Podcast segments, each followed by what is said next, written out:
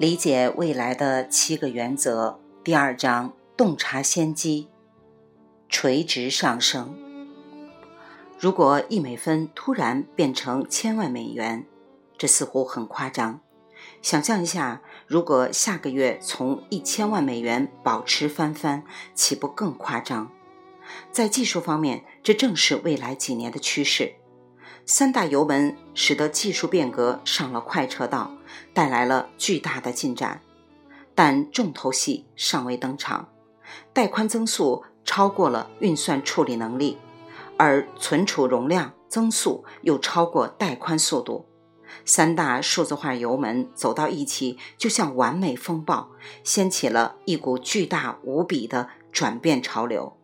传统的思维根本无法想象，数字化特快专列将加速前进。下一个技术大转变是光子革命，用激光和全息晶体来存储信息，像不像超人的孤独壁垒？科技特快专列的三大油门也要受到影响。倘若光学革命是高山，我们才刚来到山脚下。磁力驱动让位给光驱，铜缆由光纤连接，传输数据以光波形式，而不是磁核。正如铺设铁路改变了19世纪末的经济社会形态，同样的道理，光纤在海洋大陆纵横交错，改变了现代生活形式，只是程度更深，时间更为紧凑。这三大油门代表的曲线起伏缓慢前进，无法察觉，直到二十世纪八十年代才开始弯曲向上，我们这才开始感受到其变化。九十年代末，曲线明显转折，不察觉都难。然而奇怪的是，今天人们似乎常常觉得技术革命已经结束，巨变已经过去。这种想法大错特错。虽然光纤技术的变化十分剧烈，我们仍然只见识到光子革命的皮毛而已。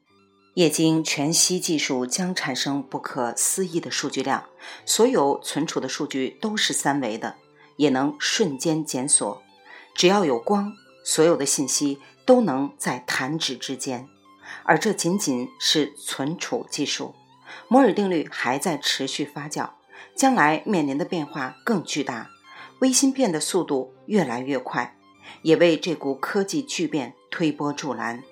运算处理能力已经迈入新的境界，纳米技术和量子计算研究人员正在研发纳米计算机，它能在单个原子上存储无限的信息，称为量子比特。带宽技术将如何发展呢？其转变可能胜过其他二者。从铜线到光缆。现在我们又有了无线技术，信息仿佛在空中飞翔，灵活自由。光纤将继续作为未来的主要通信方式，但是随着无线传输技术的进步，我们能够增加有线和无线带宽，而且它们几乎没有上限。光子晶体全息、纳米技术、量子计算、无限扩展的无线传输。未来改变之快，使得1999年的互联网泡沫也云淡风轻了。远方的海底地壳构造发生变动，触发地震，无声无息地卷起了海浪，却没人察觉，因为海洋很深，海浪很小。但是地震引发的海啸以高达每小时500英里的速度前进，相当于波音747的巡航速度。只有当海啸逼近海岸线时，人们才发现它的威力。这就是当前正在发生的事情。随着数字技术的进步，科技的构造变化已经发生，科技浪潮向我们席卷而来。运算处理能力、存储容量以及带宽倍增，垂直向上突破，好似卷起了千层巨浪，未来即将冲上岸去。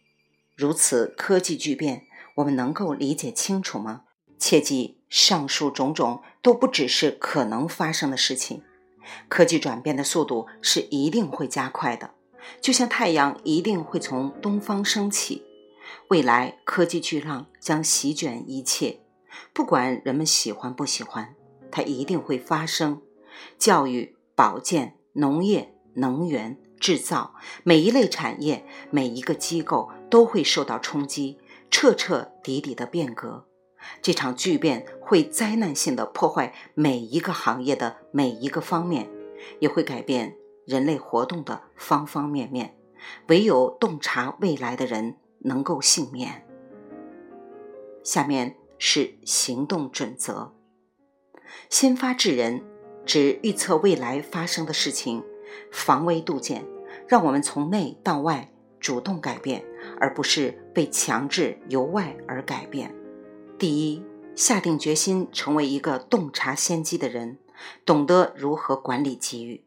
第二，如果你在公司或其他组织工作，就下决心使你的组织成为一个有洞察先机的组织，把握洞察未来所带来的机会。第三，问问自己，什么是我将要遇到的问题？什么问题是公司面临的问题？我在未来几周、几月、几年后会遇到什么问题？我的客户会有什么问题？我的另一半？孩子、朋友会有什么问题？不要等待这些问题发生，要发挥创意，先行解决。第四，另外也应该自问：我十年、十五年，甚至二十年后想要的生活是怎样的？要通过哪些步骤才能达到？